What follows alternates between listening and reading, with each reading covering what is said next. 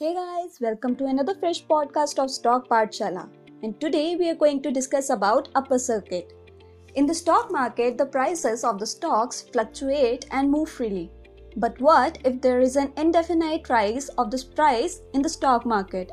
To prevent this, there are circuit breakers like the lower and upper circuit. Here, the upper circuit in shares defines the maximum limit up to which the stock price can rise.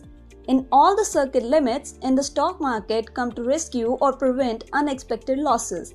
Here we will discuss in detail the meaning, limit, duration of the upper circuit.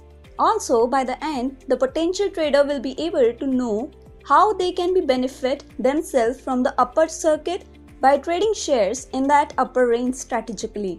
What is upper circuit?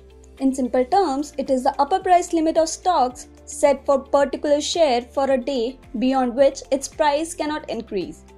The stock exchange like BSE or NSE generally makes use of these circuit breakers to avoid any kind of manipulation in the stock market. But these upper circuit are not applicable for the commodity or currency derivatives, that is, for stocks generally traded in futures and options, as there is no limit to rise of these stocks in a particular trading session. The value of the upper circuit depends upon the closing price of the previous day and thus it changes regularly. It has different limits like 2%, 5%, 10%, or 20%. To understand this, let's take an example. Suppose the closing price of Asian Paint is 300.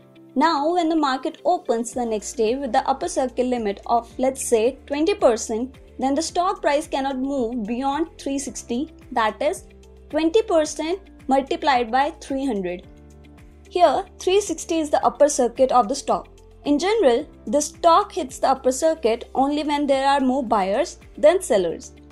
This could happen if traders come across some positive news about the company or due to other contributing factors that led to a rise in the stock price. Upper circuit in share market.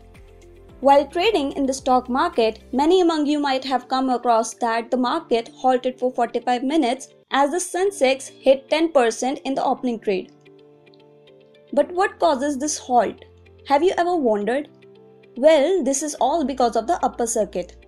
As already discussed, that the stock market has a certain limit for every share to make sure that the price of the share remains within a particular limit, thus preventing loss of traders.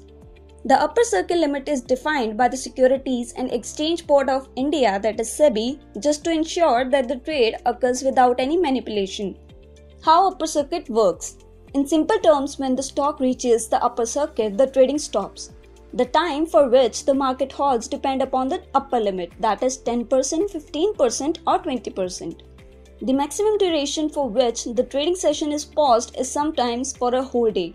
Now, what actually exchanges do when the upper circuit breaks? As already discussed, that during the upper circuit there are only buyers and no sellers in the market. To balance this number, the exchange works similar to the opening session. Depending upon the share demand, it opens up with the new price, that is the range of opening price and the upper circuit. Let's understand with an example. Suppose the stock of XYZ opens at 100 with the upper range defined at 15%. Now let's suppose some kind of news related to the stock comes out that increases its demand, hence more buyers. This eventually increases its stock price by 1 pm it reaches 115 thus hitting the upper circuit. Now as per the rule of exchange, the trading of XYZ paused for 15 minutes and after 15 minutes the market resumes again with a new price, let's say 110 and an upper circuit limit of 10%. Again, if the stock demand is high, the circuit breaks again if the price hits 121 before the market closes. Upper circuit limit. Since the upper circuit depends upon the last day's closing price and thus it changes every day, any change in this upper range price is notified by the exchange at the time market opens. You can check the upper circuit limit in your trading app also, the upper circuit limit is being provided as a scrip page on NSE and BSE websites. So, you can simply check the circuit limit under live market data in NSE or BSE before initiating the trade. So now we can conclude that the market volatility and supply and demand are the two parameters that led to hitting the upper circuit.